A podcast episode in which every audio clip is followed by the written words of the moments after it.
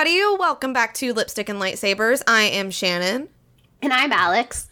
And we have so much to talk about today. Um, actually, for once, the universe was like shining down on us almost every time we record. The second we're done recording, news drops. However, this time the news dropped like half an hour before we started recording.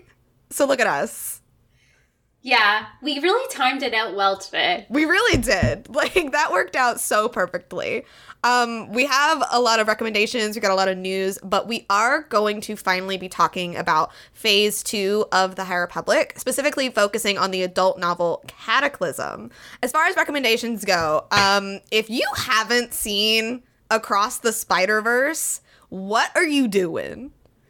Yeah, it was incredible. One of the best movies I've ever seen.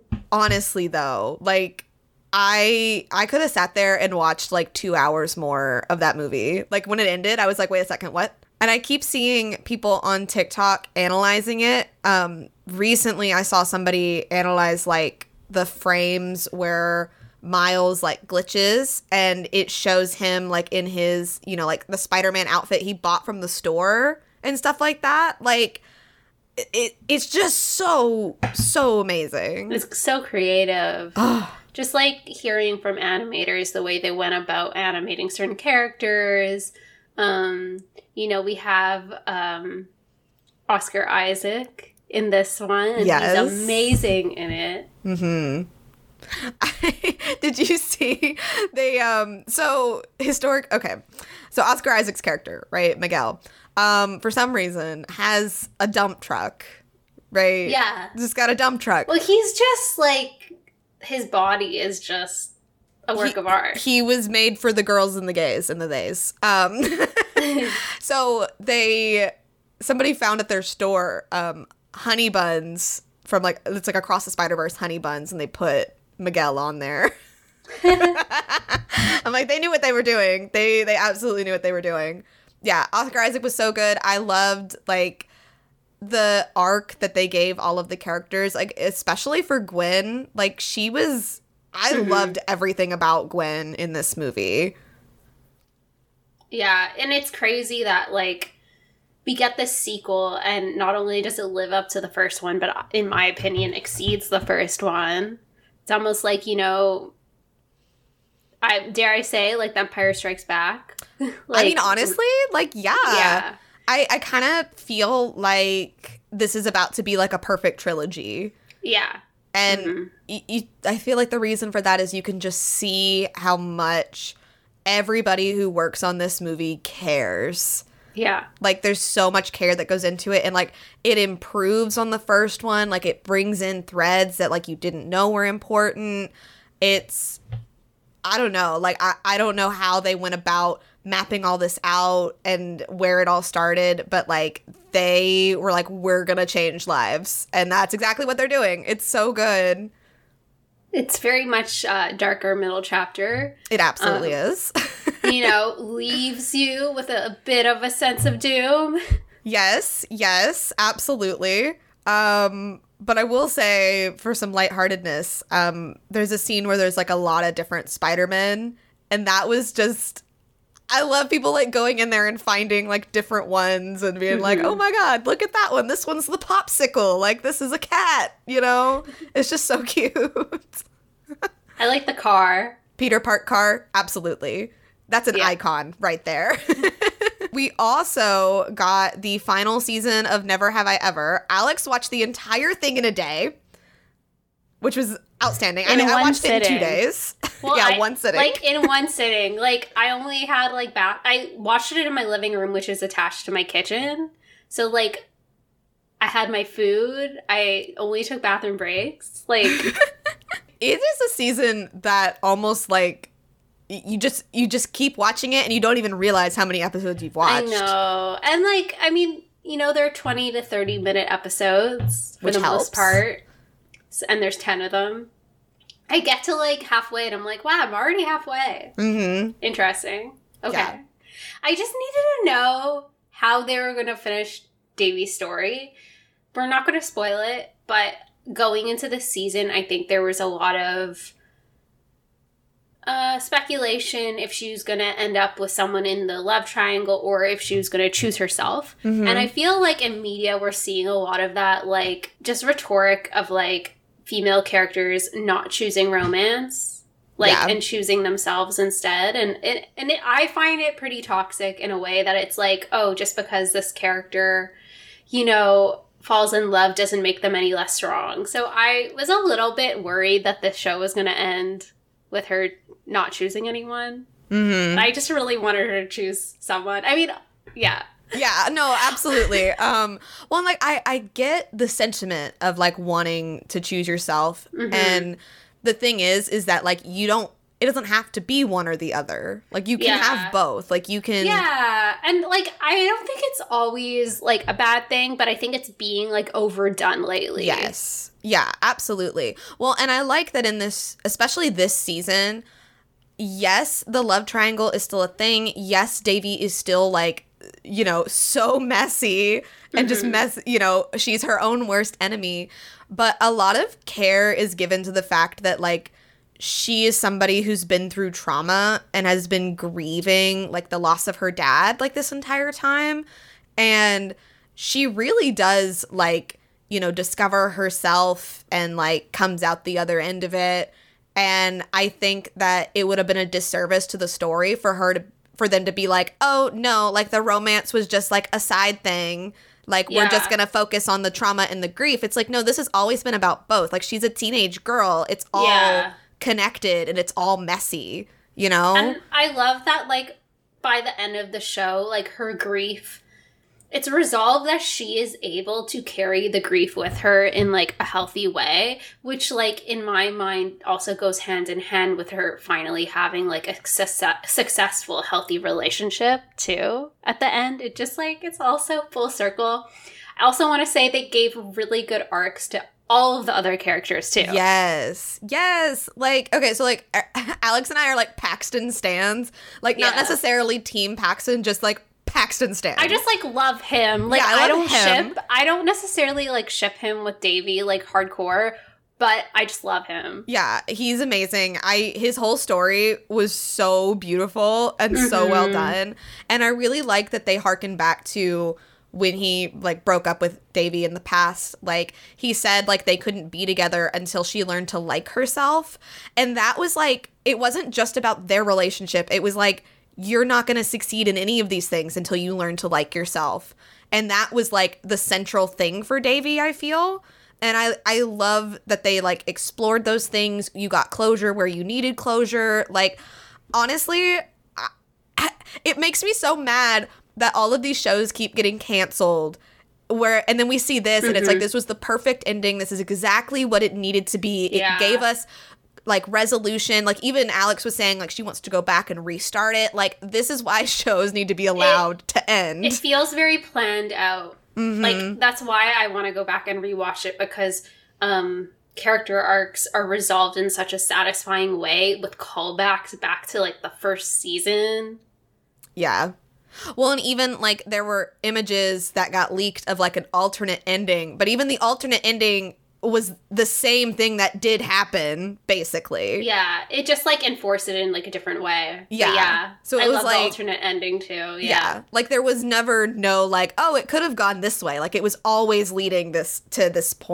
And that is just uh, it was so good. Like Yeah, I keep thinking about the finale. The Uh, finale was perfect. it was it was literally just like so so amazing and i hope that more shows are allowed to do that like we got that with succession like that good overall feeling i feel like we got that with Mhm. maisel we got that with ted lasso now we got that with never have i ever Mhm. and it's sad that all these shows are over but like it's really beautiful that they were allowed to come to their natural conclusion Yeah. it just Oh, you know what I forgot that I finished? You were What? talking about natural conclusions. I finished Dickinson. oh yeah see i still haven't finished dickinson You gotta finish Dickinson. i know how was the ending though I loved it. It was really good. that's good The whole show, really, really well done. Yeah, I actually started rewatching Dickinson when you started watching it. Like I, I'm still like in season one, Um, and then I was talking to my friend, like I still haven't finished Servant either, and he said that that ending was also really good. So Oh, yeah, because we were both talking about canceling Apple TV for the Mhm. meanwhile since Ted is done, and I don't really watch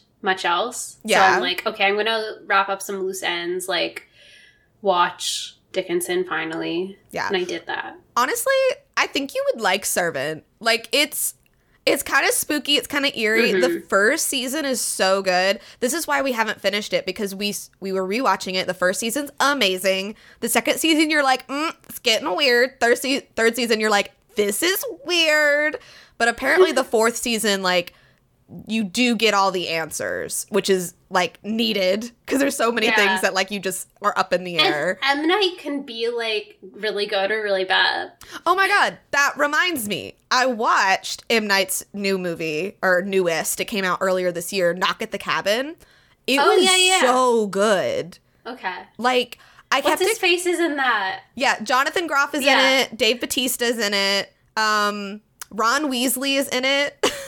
Well, Which- it seems like um Rupert Grint is kind of like M Night's new little like wonder kid. he is. and I love that for him. Like that's so cute. Um cuz he's he's like a main character in Servant and I love Yeah. his character in Servant. He's so funny. Um but yeah, no, Knock at the Cabin was actually really good and Dave Bautista was so good in it. I think people are sleeping on how good of an actor Dave Bautista is. Like, think about Guardians th- 3. Think about um, uh, Glass Onion. yes. He always gives really good performances. Yeah. Like honestly, this this performance, he he's nothing like his character in Glass Onion, but like you get the same undertones. Like I don't know if that makes Mhm. sense at all, but like he's really reserved. He wears like a button-up shirt, he's got glasses. Like the way he talks is very like matter of fact but like kind of reserved. Like it it was so interesting and the ending was really good. Like it it really felt like a callback to like old M. Night movies because I feel like um you know like with Split and things like that like he was getting a little bit more like in your face. And this felt a lot quieter like almost like a Sixth Sense type of vibe. Yeah. um and we really liked it. It was it was very good. It is violent. They don't show the violence um because that's part of it. But um people do get you know chopped up. Uh but they don't show the chopping so that's good but it's like, is it like an audio thing? yes Okay. Yeah, So well- that's still gross. Well, because the what happens is is that like um there's the this family staying at a cabin. It, it's um a little girl and her two dads, and Dave Bautista appears and he's like, "You have to let us in. Like everything's gonna happen the way that it happens. We have something to tell you guys." And naturally, they're like, "Um, no, get away from us." And so things kind of un- unfurl from there, and it's it's really good. Like it, he does tension in that movie very well because you don't know if like what they're saying is true or this or that and the other thing. And I think that was kind of the twist of it. Is like, are they telling the truth? Okay. I'm like Yeah. really intrigued now. Yeah, no, I would definitely watch it. Like, I think it's just really, really well done. I really, really liked it. Okay. So finally getting to some news, and we do have new Star Wars news, which we will get to in just a minute. Um, but first, we are very close um to the spiritual Raylo movie Elemental, um, Yeah. and the new indie. hmm So Elemental comes out this week. I'm so excited. I'm very excited. Like, it looks really cute. Yeah. And there was a um, Disney Dreamlight Valley update, and there's like some elemental like stuff in the shop. Like that's just so cute. Uh, I haven't I haven't played uh since that first day of the update. I'll have to Mhm. go check that stuff out.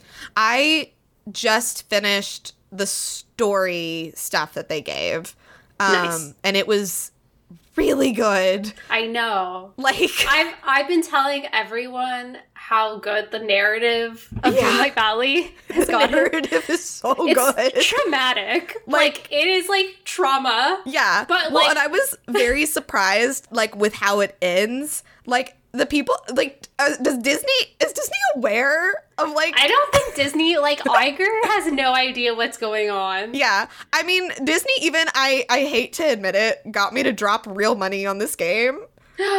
I did. For the WALL-E pack? For the WALL-E pack. I did drop Of real money for the. WALL-E pack. That's what I was doing this morning, and I, I haven't played a ton of the WALL-E part yet. Um, but even like, you know, they just unveiled like the fairy godmother. Uh, even her story quest is really cute. Like I'm on like Yeah. level nine of her, so I'm almost done with her. But like even that is just adorable. Like it's so Nice. good. Um, but they always do like a like a star quest, and it's always Pixar related. Um, or for the most part, it's Pixar related, and this time it's Turning Red and Elemental, and there's just some cute stuff in there. Okay, yeah. Our last one was the Parks collection, right? Yes. hmm And before that was Toy Story. Yeah, they I did like car, or they did Incredibles one time. yeah, Incredibles. hmm Well, and I know that the next character that they're unveiling is Vanellope, hmm and we're getting Belle soon. Belle's finally coming. Oh, she's Belle has been- been on, yeah, like on all of the like poster art, yes, and like Belle hasn't been available yet. yeah. So they uh, they unveiled. Um, so when you get to the end of the story stuff, um, they unveil like what's coming next. Like there's like a little sneaky like to be continued thing. And I'm really excited. I think it's gonna be really cool. I'm not gonna spoil it because it was really cool. Maybe I'll spend the rest of today doing that because I don't think I have anything to do. There you go. It's a chill afternoon. Just a chill vibe. Just pop in an audiobook or watch some Gilmore Girls, you know? hmm So we have that. We have Indy, which we have decided we are going to talk about Indiana Jones. And here's the thing I have not watched The Crystal Skull yet. So I am going to watch that.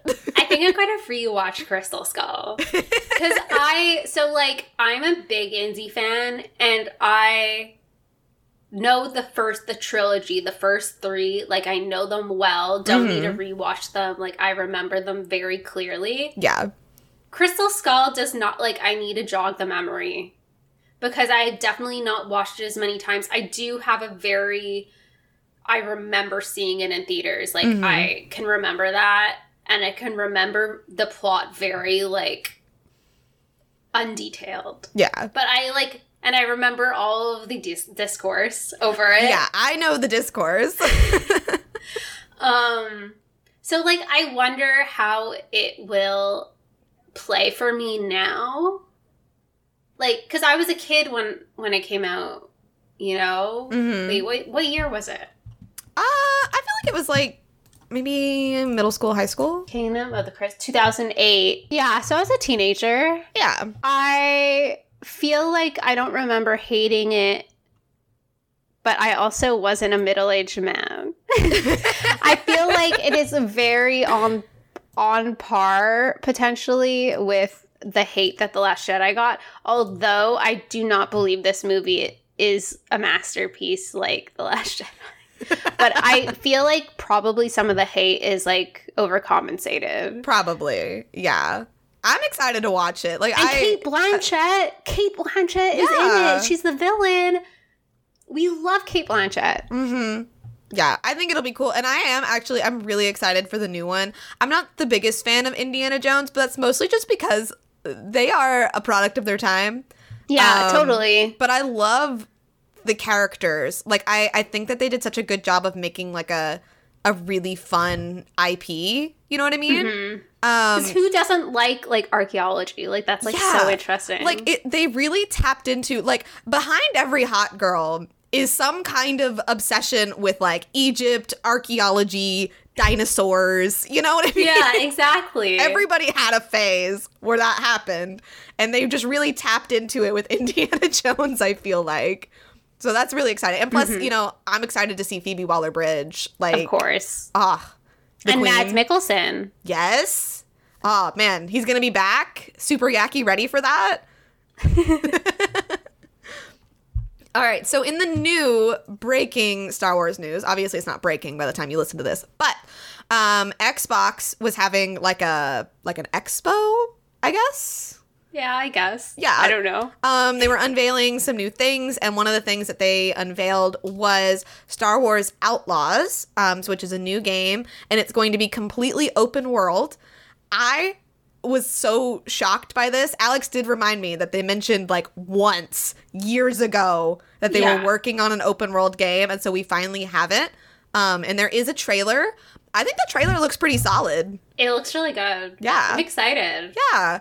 It's not like focused on force sensitives, which I think is good because it's going to set itself apart from, you know, like the Jedi Fallen Order games. Um, it looks like we're focused in more on like the Syndicate world. Yeah. So that's exciting. So when does this take place? Okay, so it looked like Han was frozen, right? Oh, so you think yeah. So like during those comics. Yeah. I think so. I, I think Yeah, it's like yeah, the yeah. the tying time. into those, the Crimson comic run. mm-hmm. So I mean, maybe we would see some some Qi'ra possibly. Oh my god. I would be into that. Oh my god. Yes. That'd be really cool. Sign me up. Yes. I like listen, like I'm desperate for Mercura except for the thing that they're giving us. I'm not desperate for that. True. um but yeah, so we're introduced to our main character um Kay Vess. She kind of gives me Aphra vibes. Hmm, interesting. Mm-hmm. She like for me it's like almost like a mixture of Jyn Erso and Aphra. Yeah, I see that a lot. Yeah, absolutely. So I think that's going to be really cool. I definitely feel like a lot of people are going to cosplay her. Like her look feels very like we're going to see that everywhere. It feels like very real world that you could do the cosplay. Mhm. Like you don't need like a lot of hair or make like you don't necessarily need a wig, you don't necessarily need like a lot of makeup, so it feels doable. Yes, it looks very doable. I also felt like um the graphics or like the way it was animated, it's a lot more like they're using more realism. Like Mhm. it's it's hard to explain because Fallen Order is very like realism, but this Mhm. like even more so. It almost looks like it could be live action. Like it's very close. I mean, we also haven't seen gameplay though. That's true. We saw all and like, like, they're always gonna show like the best for the trailer. So Mhm. I'm not sure that it's necessarily more realistic than Fallen Order. This it's is just true. that like they're gonna show us like the best of the best stuff for the trailer. Yeah, but it looks really cool. So I am Mhm. excited to see how that goes. And it being open world is very cool. Yeah, because there's a Like, lot How you many can do. planets? How many planets do you think you're gonna be able to go to? Oh man, like I don't even know.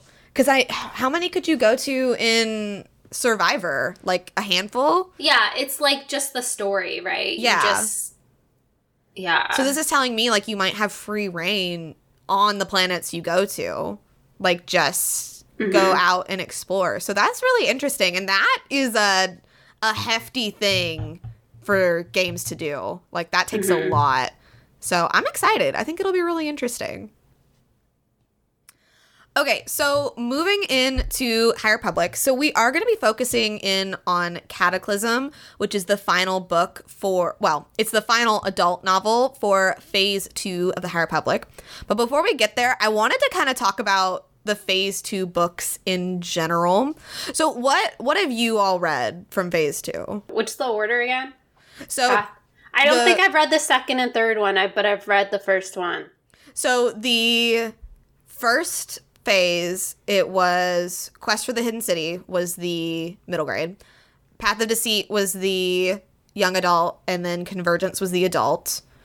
And then we had the audio drama Battle for Jedha. I have I've read Battle for Jedha. Listen to it. Uh-huh. Yeah. and then phase 2 was Quest for Planet X, Path of Vengeance, and Cataclysm. Okay. Convergence and Battle for Jedha I've read. Okay. Yeah, yeah, yeah. And then you read Cataclysm obviously because that's what we're Yes. going to talk about. Yeah. So I wanted to talk a little bit about like reading order because I I felt this when I read the first part because in phase 1 the reading order very much is adult novel, middle grade, um young adult for the most part. Mhm. Like you get a little bit of variation, but for the most part that's what it is. And that is not true for phase 2 at all. It's Um, that's very confusing though for readers. It's extremely confusing and I felt like I read both fa- I read both waves backwards and I especially felt that with wave 2. Like I read wave 2 entirely backwards and I feel like it hurt my reading experience reading Yeah. it like that. So have they have they said anything about a reading order, like the authors? Not to my knowledge. Um, it's entirely possible they have, and I just haven't seen it.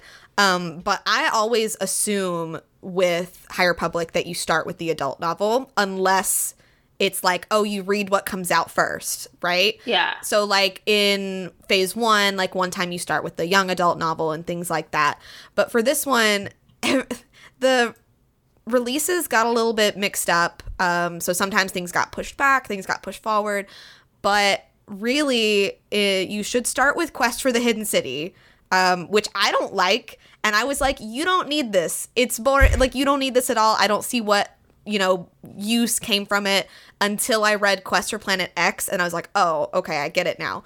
So, like, I do think you start with Quest for the Hidden City because you're introduced to the character of Sunshine Dobbs and he's very important for the path of the open hand. And you're also introduced to the idea of pathfinders and how communications are completely different. Like you have to have buoys and droids and stuff like that. So you're introduced to that. Then you move into Path of Deceit, which is all about the path for the open hand. Like all about it. Like you're completely on Dalna. You're just learning about Marda and everything. And honestly, like Path of Deceit, ooh, so good quintessential Star Wars book. Loved it. And then you read Convergence, and that's when you're like, okay, there's a conflict happening on Eiram and E'ronoh. There's so many characters. That's kind of your, you know, what was it, Light of the Jedi, where everything's happening. You're getting so much information. Um, and then you have to read The Battle for Jedha because it follows immediately after yeah. Convergence. It's very important for Cataclysm. It's extremely important. Well, and it's extremely important for Path of Vengeance too. Um, and this is also your point where, like, if you want to read the comics, read the comics before you read Battle for Jedha, because the comics take place on Jedha, and it's kind of the lead up to the battle. Like the last five issues, I think, take place during the Battle of Jedha. Um, so like if you're reading the comics, you do it then. The thing about the comics is that it introduces you to the fact that like the path is now on Jedha. They're kind of weird. And there's also all of these thefts happening. And you're like, why are these relics disappearing? And that's something that you learn about in Path of Deceit. So you're kind of like, okay, so there's these things that are connected here. And then at the very end, you learn like why they were really on Jedha. And like, it's like, okay, and that kicks you off into wave two. And I think you, this is, I'm like so adamant about this. You start with Quest for Planet X. You have to. Did I like Quest for Planet X? It was okay. Like, I gave it like a 3.75. It's all right. Um, long story short, they do not go to Planet X. like, not a spoiler, they don't go to Planet X. Um, but like, you get more information on like communications being down, which is very important for Cataclysm, that like all of these buoys are being messed with. Um, and then you go into Path of Vengeance. And to me, Path of Vengeance is the book.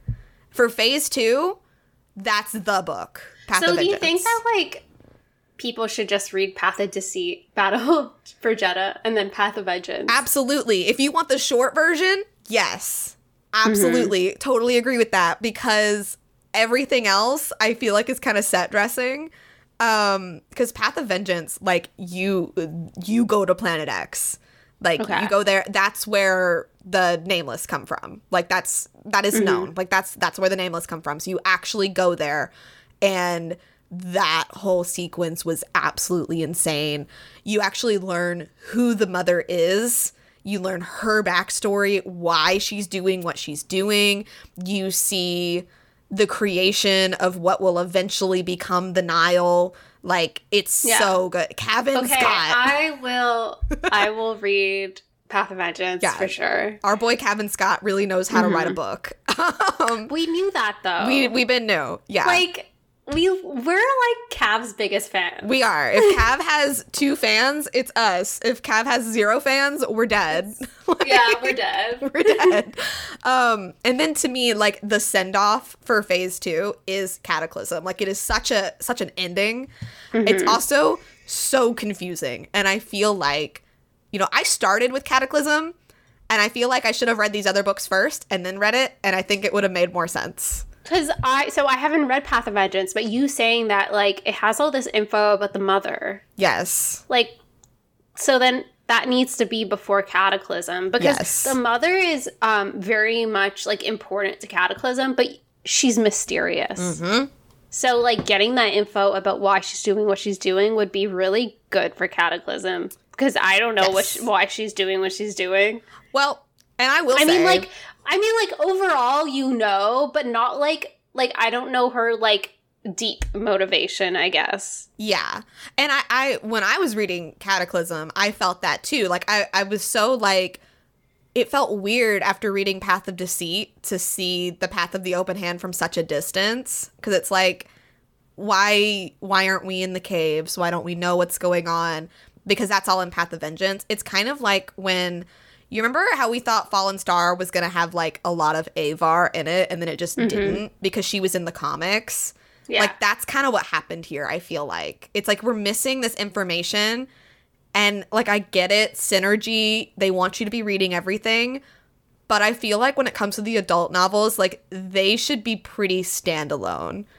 I think it's a lot to ask if you're going to read the adult novel to also read like the middle grade and like all that kind of I stuff. I definitely feel like there's that disconnect with the middle grade series Yes. from the adult. Like, I think it's more common for us adult fans to be reading the YA and the adult.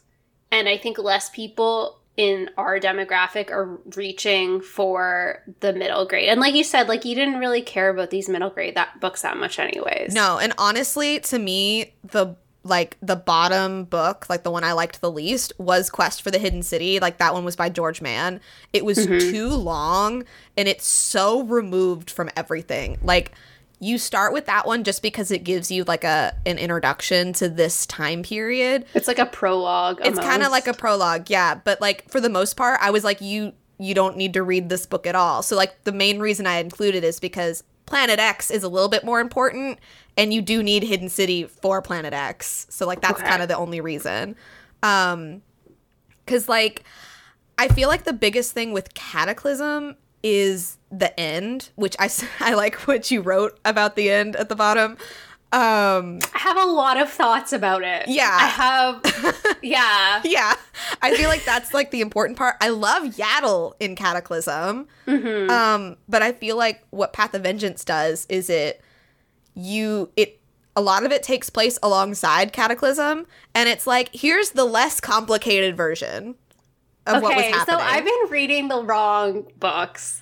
but i, I feel like go- that's how it was like Yeah. i also started with the wrong I, books so like I've been really really busy, so I like picked and choose and said I'm going to do the adult series, but I'm going to have a lot of time this summer Mm-hmm. to catch up on this stuff, and I will definitely be going for the uh, YA books first, and then see how I'm feeling if I want to read middle grade. honestly i think you can skip them like if Yeah. you if you're feeling it you're feeling it but like if you're not it's okay it's like the biggest i i literally finished quest for planet x last night and i kid you not when i realized that they weren't going to be going to planet x i was like you're kidding me like i kept thinking about it because they go to planet x in path for vengeance so i'm like what are they going to do like i knew that these characters weren't there because they don't interact with the case. So like Path other of Vengeance is a sequel to Quest for Planet X.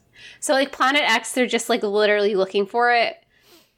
well Wait, Hidden City is Hidden City also Planet X, or is Hidden City no a different hidden place? city is a different planet okay. Um, although I will say in Planet X, um, they do start and end on Batuu. And if Cool. they don't add root worm wraps, what was the point? Rootworm wraps. What do you think that's like? Wait, what did it? Did it say anything about it? The No, taste. it didn't. But they were really Root- excited to eat them.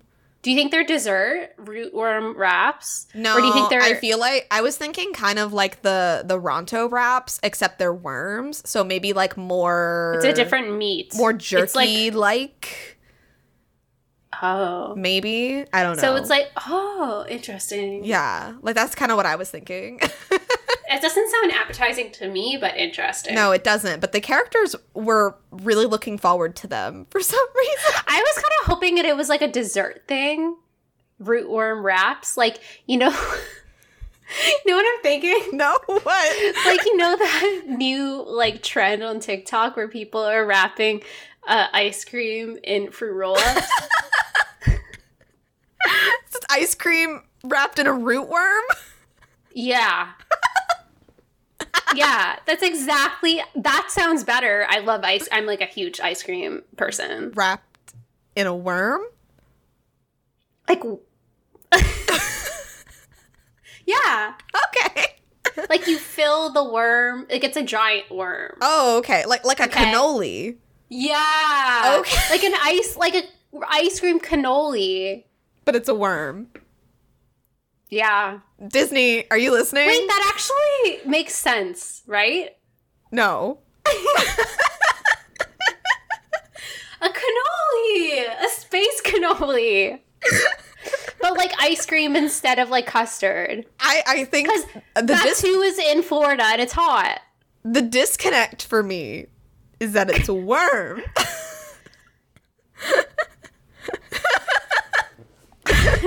but yeah, that was like the most notable thing I feel like. I'm just trying to make this thing appetizing. I think I'm doing a good job in making something sound delicious. Sure. I I will say, listen, if it was like a cannoli, I I would buy it because Mhm. I, I I'd buy it. You know, it's fine. Oh, you know what else it could be? Just getting more unhinged. You know, like when you're at Disney World and you go up to the um ice cream like trolleys, not like an ice cream store, but like the mm-hmm. trolleys that have like the Minnie Mouse bars, like Yeah, you yeah. like those. They also have chocolate covered bananas. that could be like the root worm. A chocolate dipped worm. And it's like and they're frozen. It's like a frozen chocolate dipped banana. Oh my god. that is. I'm just looking for something really refreshing on those hot Batuu days. That's true. I mean, that's what you need when you're on Batuu, Mm-hmm. guys. I my I still love that like every time Batuu is in a book, they talk about food. And so that's why Yeah. I'm like, is this gonna be in Batuu? Because like Crash of Fate was all about that Endorian tip yip. Yeah. yeah. Yeah. Um but anyway, yes. So I think if you have not read phase two and you're like, mm, what should I do? I honestly think it's the YA books and the Battle of Jedha. But they they do kind of recap the important bits of the battle in Path of Vengeance, but I Yeah. feel like you'll still be lost if you don't have it you are going to miss everything about the peace treaties and all of that. But at the end of the day, it was kind of redundant. right? Yeah. And I think that brings us back to the end of Conver- Cataclysm. Yeah. Like, the whole point. should, should we should we just skip to the end? uh, I want to do, let's do some non spoiler thoughts before we just like bring up the end of Cataclysm. Okay, absolutely. So I will say non spoiler thoughts. I do think it's a good follow up to Convergence. However, if you don't read the audio drama, you're going to be like, what happened? Yeah. Because at the end of Convergence, it's like, oh, we're going to have a peace treaty. Like everything's going to be good now. And then you start with Cataclysm and you're like, oh, we're not. so I kind of think you do have to have that in between. And I, mm-hmm. I do also think that it is a good end for the phase. So like when I read it and you start there, you're like, oh, the phase is over. So it's weird to go back and read the other books. I do think that it it sends back to what I'm guessing is going to be phase 3 because of what happens at the end. Like I think people are going to uncover like what gets swept under the rug probably is where we're headed. Um so I, I But do that's think a lot of, okay, it's a lot of words to just make that point. It is. It is a lot of words to make a very simple point. I agree. yeah, that's the that's the end. But um my non-spoiler thoughts, I'm confused a bit about the amount of characters that are in this series that is Convergence and Cataclysm, especially looking at like when you look at the covers of the books. Mm-hmm. The first book is Gella. Yep. The second book is Axel. But I wouldn't say they're the main the main main characters. It's like another ensemble like book Mhm. similar to Light of the Jedi, The Rising Storm. Those covers have a bunch of characters on them. Yes, I agree. So I think it's weird that we only have one character on the cover of each of these books. I agree with that. I do think that the expectation from the cover is that Gella's the main character and then Axel is the main character. And I it's agree. like the the I from if you're looking at those two covers, Mhm. you get a bit of like a synopsis for the two books. You're like, oh, we're gonna watch a romance play out between this Jedi and this um, Chancellor's son, right? Mhm. Which sounds fanficky and wonderful. and it sounds wonderful. Yes. wonderful. And I think that we were very misled with the marketing of these books. yes, because it is very political. Like I, I will say, I I like the relationship between Gella and Axel. It, Mhm. It's not it's not what I wanted it to be, um, but I do like it. I think it was very fascinating. I wish I find myself a lot of the times, especially with these two books, wishing that they were more new adults and that it was one perspective because then I think it would have gone into it more. Um, that is what I feel like the Star Wars books, especially the adult books, miss out on a lot is like a lot of that introspection. And I think that would have helped because it's also meant to mirror our other two characters, which are pseudo main characters, which is Xiri and um, Phan-tu. Mhm. They are, you know, rivals on these two planets, these heirs to these two planets, and they end up, you know, in a politically arranged marriage. And I wanted to see more tension with that, but even that feels very just yeah. basic. It's it, there's no I not a lot of passion. You know, yeah, I guess like my criticism of these books is it's they're not romantic. Which is so bizarre to me because the first one was Zoraida Cordova. No, Mhm. was it? Or was it Rebecca Roanhorse?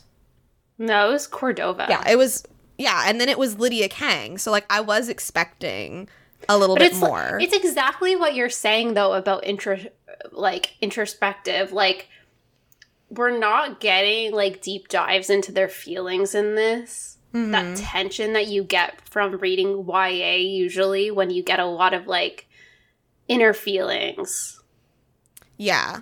And I, I think more than anything, that's what makes the difference between the Path books and then these books really stand out. Because, I mean, obviously one's YA and one's adult. So, like, it's apples and oranges. But Yeah.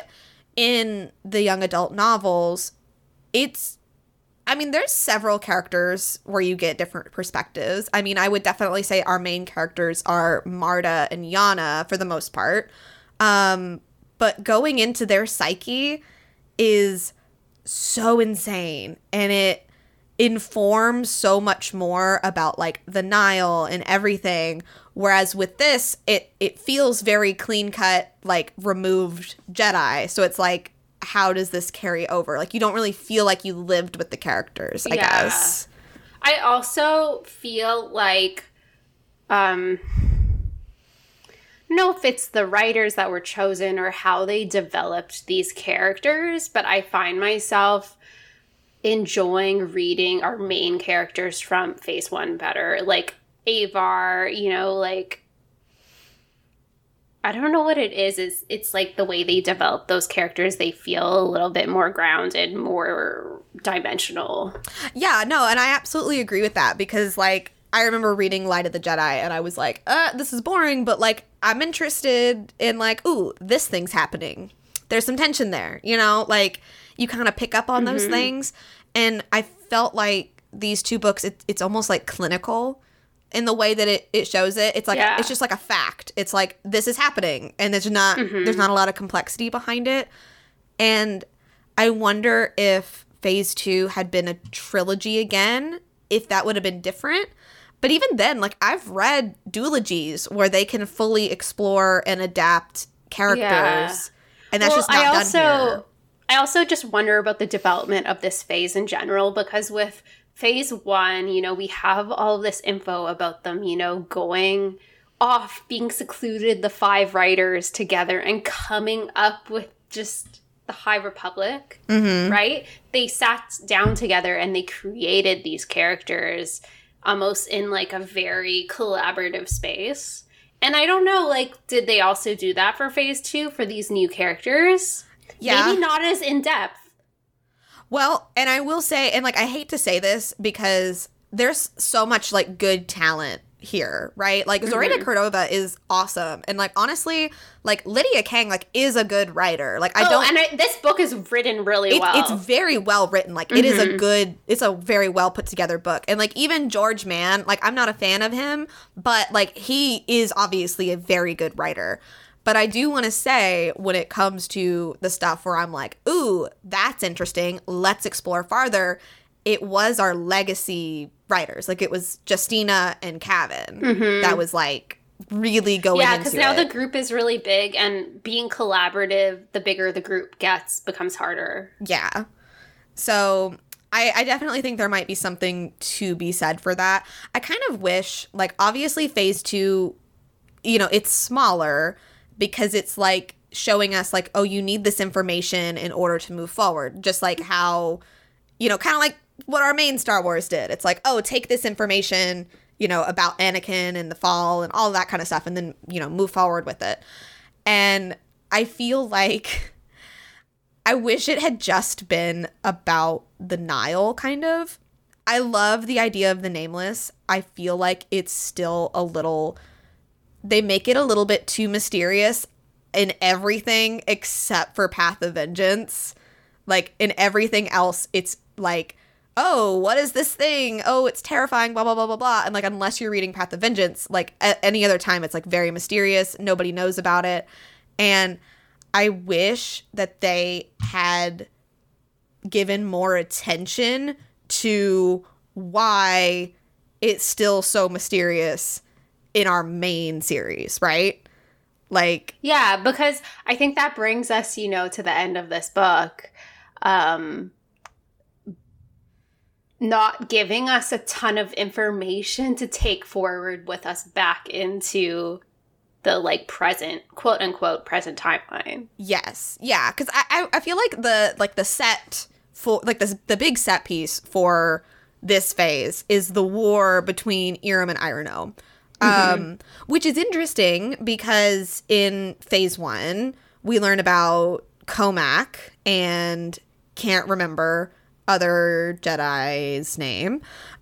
Um, and they were like super interested in Eiram and E'ronoh and like they did something with their queens, like that kind of thing. So that was interesting. But I felt like the war itself, it, it wasn't really given me a lot to like get invested in because it was like oh Yeah. it's the forever war but like it's not really and like why are they fighting? I, I don't know. They just kind of are. Like it it never really felt enough for me to get attached to this Yeah. war. Like I, I at the end of the day i didn't really care what happened to these two planets. Like I, I thought it was interesting but like i wasn't invested. And like from the way you talk about the YA novels, it feels like there's more substance there that you can, you know, enjoy that story for what it is. And whereas here, it almost feels like a vehicle to give us information rather than investment into characters into a story. Yes. Well, because I even try like I I I literally didn't even know this until I was reading Quest for Planet X, which is like the last thing that I needed to read for all of this phase. Dalna, which is the home of the Path of the Open Hand and the big where the big battle takes place for Convergence, is in the same system as Eiram and E'ronoh. Oh. Like I didn't even pick up on that. I thought it was far. No. I had I I I mean they got on a ship to go there. So like I'm guessing mean- when they say system, they mean like they orbit the same star, I guess. You know, like it's a like a planetary system, I'm guessing.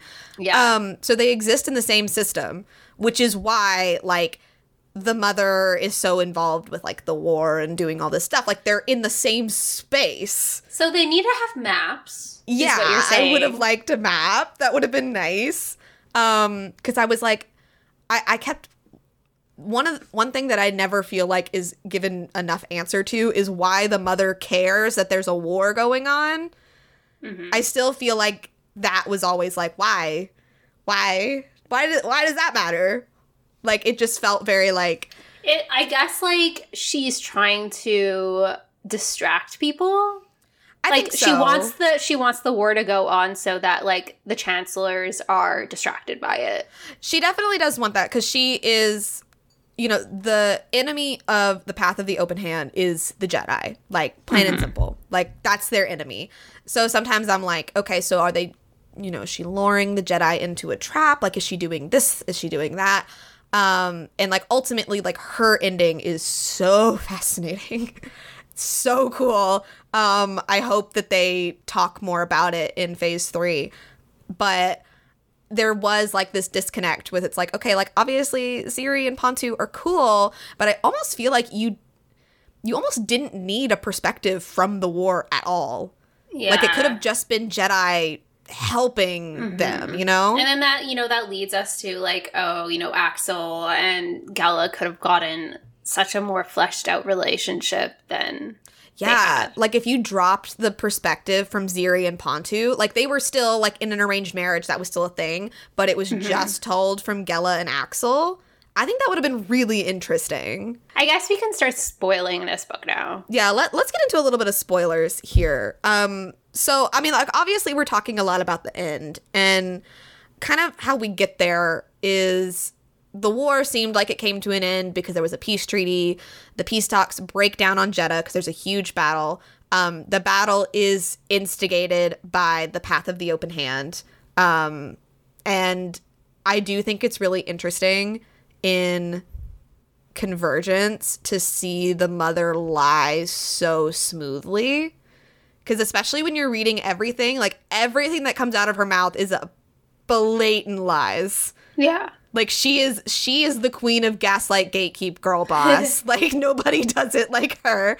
Um and then you know they flee back to dalna but now the jedi are like hmm maybe we should go investigate these people maybe Yeah. there's something going on here Maybe they were involved on Jedha. maybe you know, Maybe. maybe it wasn't just one bad egg. Maybe the whole basket's Yeah. bad. And it's particularly funny because of what happened in Path of Deceit, because two Jedi go there and then are never heard from again. And now suddenly they're like, oh, maybe we should follow up on that. like it's just funny, but like through like a comedy of errors, so many people end up on Dalna. And it's like, oh, Yeah. like we're all doing the same thing, but we don't, we're not affiliated No with each other. communication, but that's all because like the buoy goes down and the Yeah. comms are broken. Well, and I think like that's the biggest thing with phase two is that communications are so different because it's like you're it's like old timey, I guess, you know? So Yeah. like you have to have these communication relays. There are droids that get ferried between planets that carry messages. Like it, it's it, they don't have like instant communication. And that was kind of the thing with Quest for Planet X. Like they discover these buoys being down and they kind of get into like how they're going to fix them. Um, so that made a lot more sense.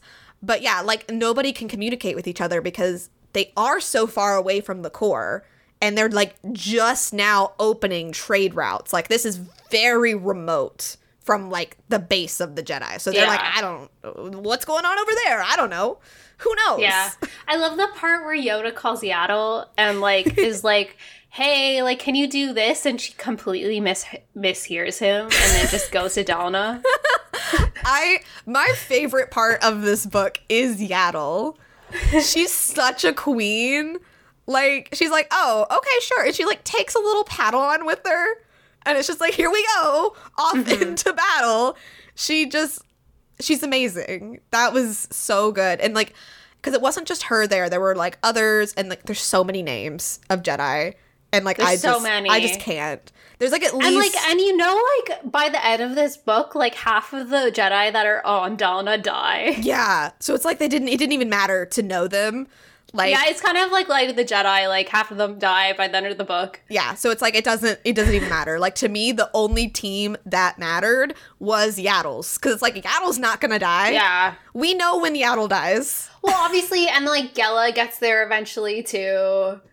Okay, that does remind me though. There is one thing that I really really liked. Okay, so Axel, you know, he gets arrested for his involvement in the war because Yeah. he is working with the Path of the Open Hand. Him working with the Path of the Open Hand was a little bit weird. I feel like it was really just to be like, yeah, take that, mom, kind of thing. Yeah. Um, That's his attitude, though. that is his attitude. I really Mm-hmm. liked when Gella goes to visit him on the prison, and like he is kind of putting up a front of like being so sick so that he can, you know, escape. Yeah. But there's a, a, a moment where he thinks Gella's dead, and that was good. Okay, That the ship, good. like the part on the ship. Yeah. Okay, I have something to say about that. Okay. Okay, so like the whole thing, you're talking about the comms and all the tech back then. How is it that they are able to remotely pilot the ship? And then we get to The Last Jedi, and Amilyn Holdo has to sacrifice herself. I have something else to say about that actually. Okay. So you know how in The Last Jedi it is so like, oh my god, they tracked us through hyperspace. Yeah. They f- track them through hyperspace in Quest for Planet X. Yeah, but oh, they do. Yeah. I was gonna. I thought you were gonna say about tracking Axel, but because No. they had like thing on his clothes. Like in Quest for Planet X, like they're being pursued by like another member of the Graf family. It's like one of the characters' brothers, and like within like an hour of them landing anywhere, he's like right on him. So it's not exactly like in The Last Jedi, but it's very so similar. weird. It was really like, weird. Tech is so weird because it's like their comms are like carrier pigeons basically, but then like they're advanced Yeah, it's in other ways. it was really odd. But I wonder that in that case, okay, like the ships didn't have the technology to create protection against that kind of tracking. And then Maybe. that was developed. Yeah, I could see that. I could absolutely see that. Mhm. And I mean, it gets into like the Grafs having like more than anything what I'm wishing for is more information on the San Tekkas in the Grafs. Like I think that they should have been more of a focus cuz they're like the hyperspace prospectors, Yeah. you know. The San Tekkas for sure. Yeah, the second the San Tekkas are not in this phase like at all. The Mhm. Grafs are, which is important because the Grafs are working with the Nihil in phase one, like what we find out. And we find out here that the Grafs were also working with the path of the open hand. So like they go way Yeah. back, you know? But that I wish there was a little bit more with that. I do like seeing Axel be conflicted about, oh my god, Gella's dead. That was really nice though. Yeah. I did like that. I was wanting more though. Like I they never listen. I just want a forbidden Jedi love. like, like, it, like by the end, doesn't feel like romance is on the table. no, because they're just besties. Like it's like it's so weird because like the the tropes are troping in the wrong way. it's like the tropes start troping and they're like, oh wait, Mhm. I'm let me I'm not troping I'm troping too Yeah. hard. Let me back off. You know, it's like the beginning. It's you know Axel saying things like "You're so beautiful," like Mhm. all these things that you and you think by the end of this book, like yeah. her being a way seeker playing into that, her being able to have a relationship because she's not really a Jedi anymore. Or even like I would have loved to see her walk away. Like Yeah. I I'm like waiting for a Jedi to walk away from the order during 20, this yeah. And like cuz that still hasn't happened cuz to me like the corruption is well, you really see that at the end of this, but like I'm waiting for a Jedi to be like maybe we are wrong because there's so many people who hate the Jedi already Yeah. and I just we haven't seen that yet. So I don't know. Like, when can we start criticizing the Jedi? Because we need to. we need to. You know. Um, and it all.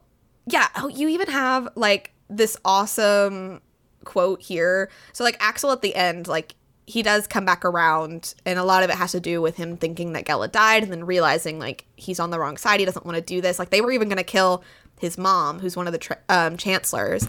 And the line he says, "Goodbye, my Jedi Knight," and you tell me they're just besties. Yeah. What? What? So I have a lot of questions. It's it is a ve- it was a very weird vibe to be like besties, at the end. Besties. like, Like he's like he's like you should come visit me and we can just have good chats. yeah, we're just gonna chat. That's all we're gonna do. We're just gonna chat. So just just guys being dudes. Like it's just like weird like that his lesson that he took from Gella was like, "Oh, I he he it's even mentioned. I didn't write down the quote, but like that he learns to not hurt and not to hate from Gella. Mm-hmm. That's what he says. It's like hurt and hate. He learns not to do that from Yeah. her. It's like take it a step forward. Why don't we go into some love here? Like, did you learn from to love from her? Did no, because learn- the Jedi don't love. Did you learn? Do you learn to put someone ahead of yourself? Like, No, I- because the Jedi don't do that. like that's where it all comes down to, right? but like, like the hope is that like, because Gella's a way seeker, she does things a little bit differently. Maybe he would have learned. He could have learned that from her if Yeah. it was written differently. You know. Yeah, I I, don't know. definitely think that there was alternate avenues that would have had a little bit more resonance and we just didn't get that because like, just, like- it's just very like matter of fact. like Star Wars, can you look at yourself and think about how, why Lost Stars is so beloved? Yes. Please. Like we have Like- not seen that level Mhm. of introspection, of conflict since then and like that's what we've all been looking for. Yeah, and then just having like a romance on two sides of a war, you Mhm. know?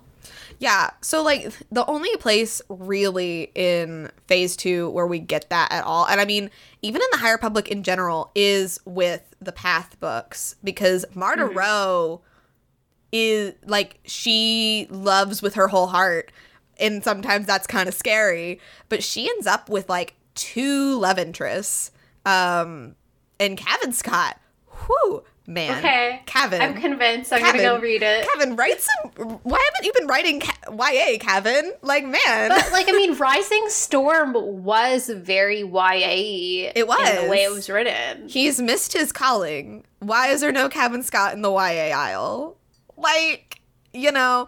So it's really interesting because I feel like with Marda, they really explore how she forms attachments very easily. And she is like a fiercely loyal person. And then when she feels like she's been betrayed, like this rage that she has inside of her was is so fascinating.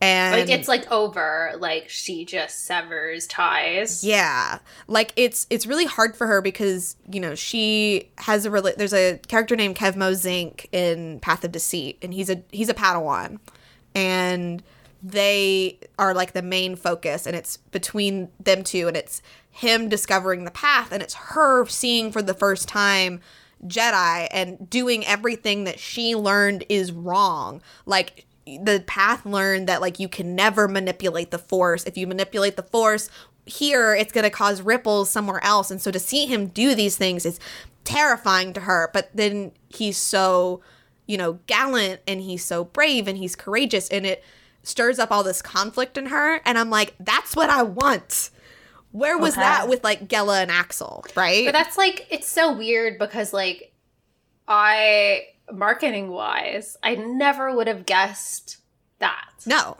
Cuz look at the like covers, like just look look at the front covers, look at the, you know, synopsis for Convergence.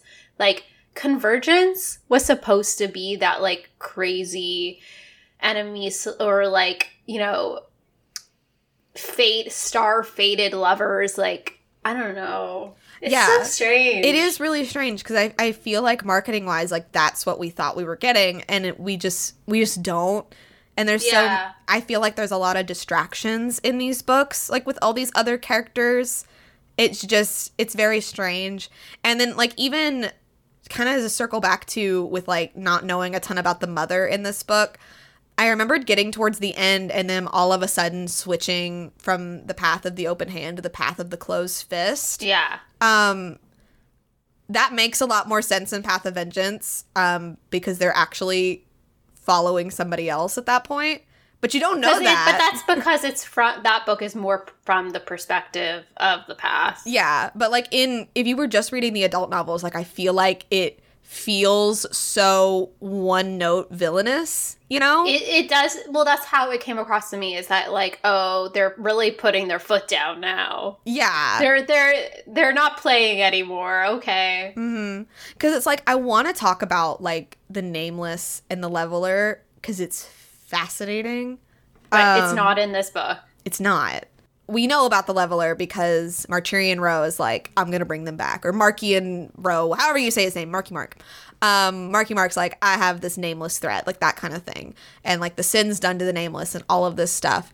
And seeing that play out and seeing like the reason they're revered is because they like feast on force sensitive specifically.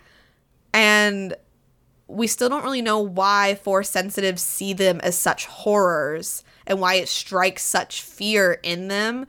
But the best times that that has played out so far has been in young adult and then in the comics, like the original run of the comics. When the nameless are introduced in that, it's terrifying. Well, it's our. It's also um. What's the last book in the adult? Isn't that the book where they're all on the ship and there's one there? Yes, yeah. That It's terrifying. It is terrifying. Like it's so scary. And I hope that we dive more into it because I think what we're getting at is that these characters are being abused by specifically the path of the open hand because the path of the open hand are the ones who took them from their homeworld and I think now they're being, you know, used against the Jedi and I am very interested to see how that plays out because at the end of the book who's gonna hide all this information? Who thinks? Come on. Everything that we just learned is like, no, no, no, no, no, no, no. Don't tell anybody. Well, I mean, it's a very obvious answer. Yoda. Yoda decides we're burying this info. It's not going in the archives. We are we are burying this. Like, Jocasta Nu would be so mad.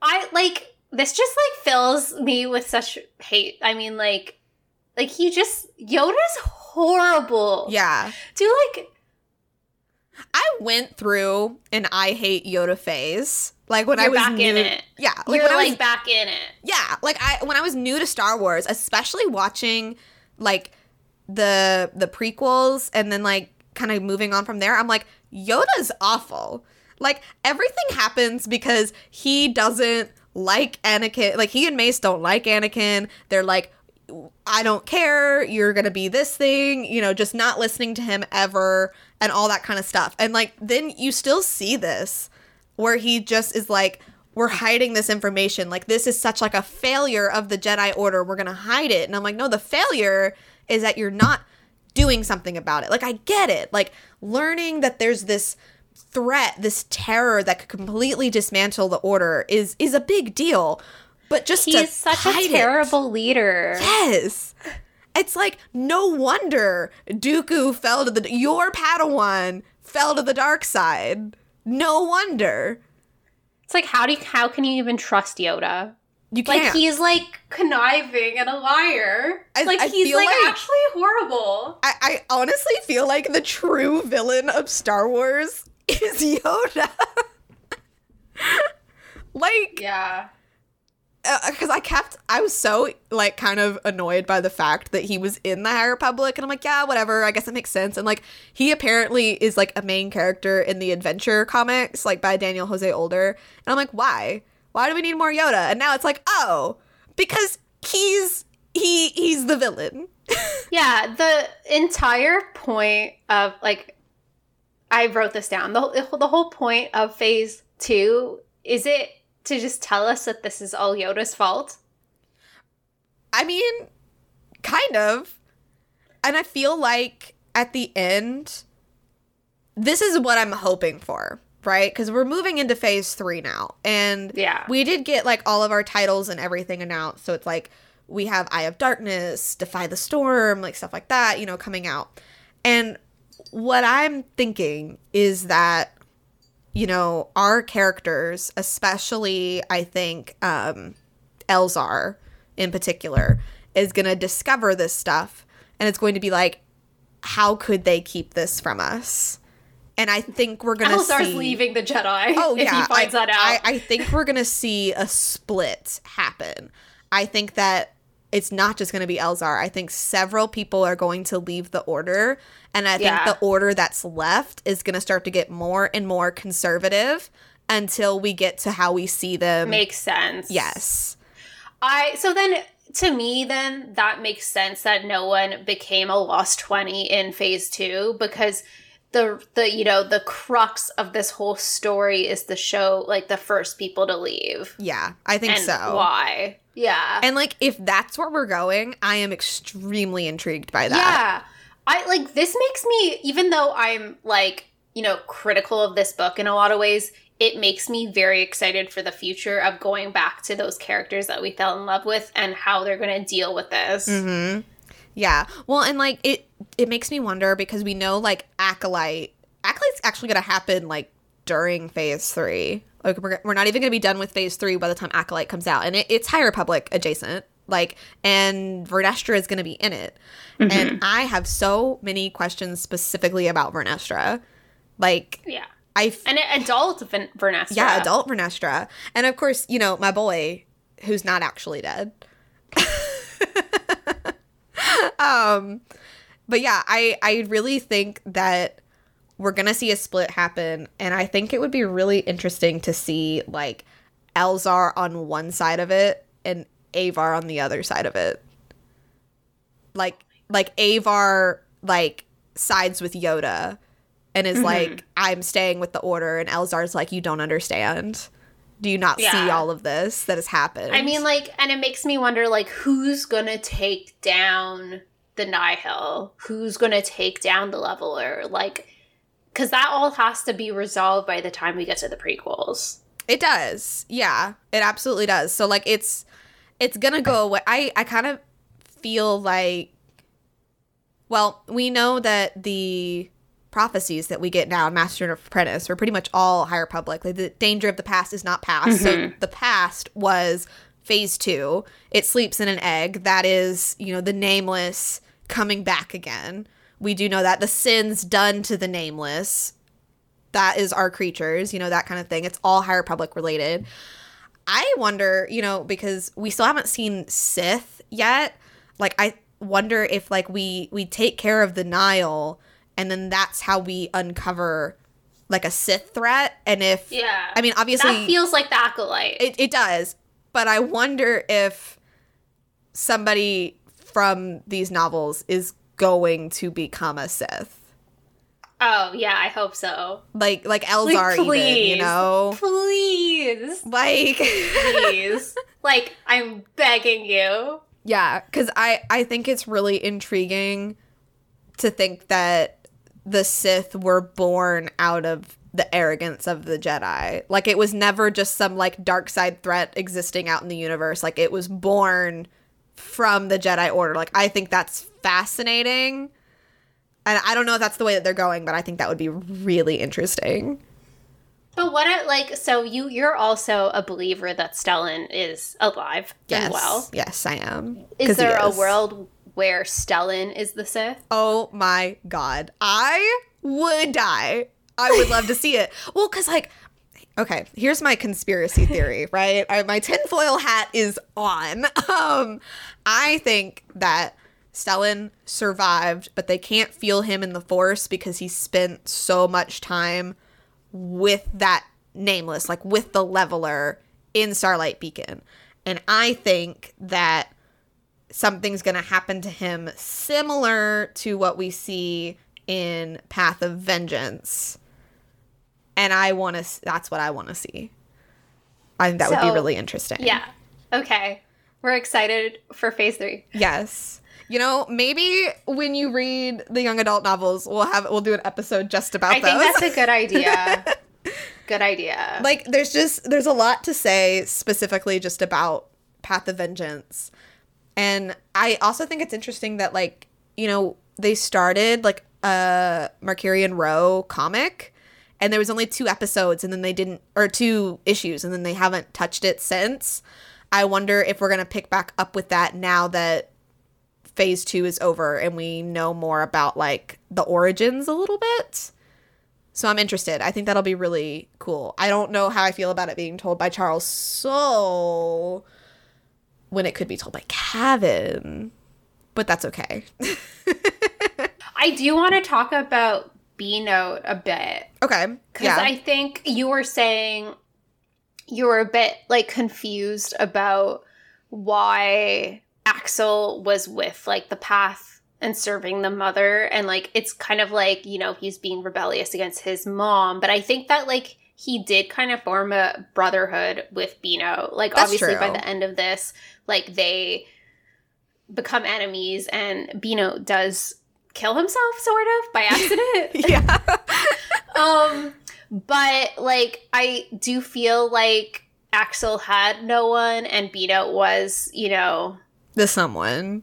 the person that he had. And then now but he now he has a new friendship, so he doesn't need his friend anymore, I guess. I yeah, I definitely think that there were some slight Ben Solo notes within that. Just like this idea of him feeling so alone because his mom is so busy and doesn't have time for him. And you know how kids are like they act out, they rebel, they're they're trying to get that attention from the parent and unfortunately he found that attention and that connection with somebody who was not actually his friend. And I, I do think that was really interesting. I wi- I I still feel like we don't get a ton about like why certain people are in the path enough though. Like why is he in the path? You know, like that kind of thing. Um because for the most part like it's like a commune, but they there is, you know, like an insidious underbelly of them like stealing things and mercenaries and like that kind of things. But um it's interesting. Like it, it makes me wonder why Mm-hmm. how Axel became an agent for her secret agenda so quickly, like for the mother's secret agenda so quickly, instead of like joining the commune aspect of it. Well, the mother probably did a lot of manipulating because he she knows how uh valuable it is to have someone like Axel Mm-hmm. because of his mother. Yeah, absolutely. It's it's very it's very interesting. There's also stuff to be said about Jedi taking, you know, children still and like them growing up and like being in this Mhm. type of family because I feel like that is echoed a little bit in the Path of the Open Hand. It is. It totally is. Um, It- I I found it strange for you know them condoning it, like the Jedi, like Yeah. being like, "Hey, this is really bad that you guys are taking kids and doing this." And then it's I'm like, um, really? Are you saying that? Are you really saying that right now? well, and that's even. Listen, Kevin Scott. that is explored. um. So yeah, I hope we see more of that though. Yeah. Because that's obviously a big thing with the Rey New Jedi Order thing as well. Mhm. Like. Are we taking children? Because that was also echoed with like the stormtroopers. Like, where are we going from here? there's so many there's so many avenues that they could go in. I hope that they take risks and don't play it safe. Is my only thing. Mhm. Cuz I, I I feel like overall phase 2 was like a little safe. If that makes sense. Yeah. So I'd like to see them take some more risks. Totally. I also one last thought, think something that I really liked is that because Axel had Gela's lightsaber, they like the kyber crystals like commute communicate so she was able to track him because she he had her saber. I really like that and why wasn't that like a romantic thing? I know. I don't know. well, especially cuz like in the Clone Wars it was like the saber is the heart of the Jedi. Oh yeah, when is that like when Anakin um Yeah. gave his to Padme? he was giving Yeah, her his that was heart. so and that was so romantic. Yeah. So they could have played on that so much more. I don't know. And Hopefully. like I love that that happened at the moment that like Axel turned on them. Mhm. Like it just like it's so the tension, like the I don't know. It just like Yeah. we didn't reach that like point in the relationship, I guess. if they were being written by like a Reylo fan fiction author, man, could you imagine?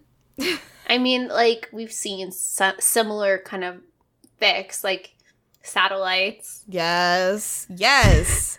Like it, the remember we thought that the series was going to be like satellite. we did because like that's what it sounded like. It was literally like a Jedi Yeah. guard and a And- chancellor's son. and even like into this book, there was so much like parallels to that. Like even just like Axel kind of being manipulated by the mother was very like Kylo Snoke. hmm like very much like it's just it was a strange direction they went in It was. It was. I I feel like the authors that we have for phase 3 have me very hopeful because we're kind of echoing a lot, especially when you get to like the final bit of phase 3. I don't think I have that still in here, but um I know like we're closing out phase 3 with like our original authors again, which I think is very Good, good. yeah. I'm glad that we're doing that.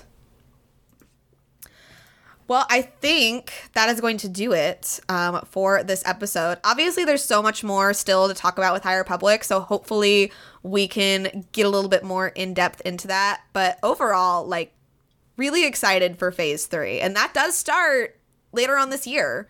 So we are getting pretty close. But anyway, if you'd like to keep the conversation going, you can find us pretty much always on Twitter or Instagram at lip underscore lightsabers. I am at McCarter Shannon and Alex is at Alex Leonis. And we will see you guys next time. Bye. bye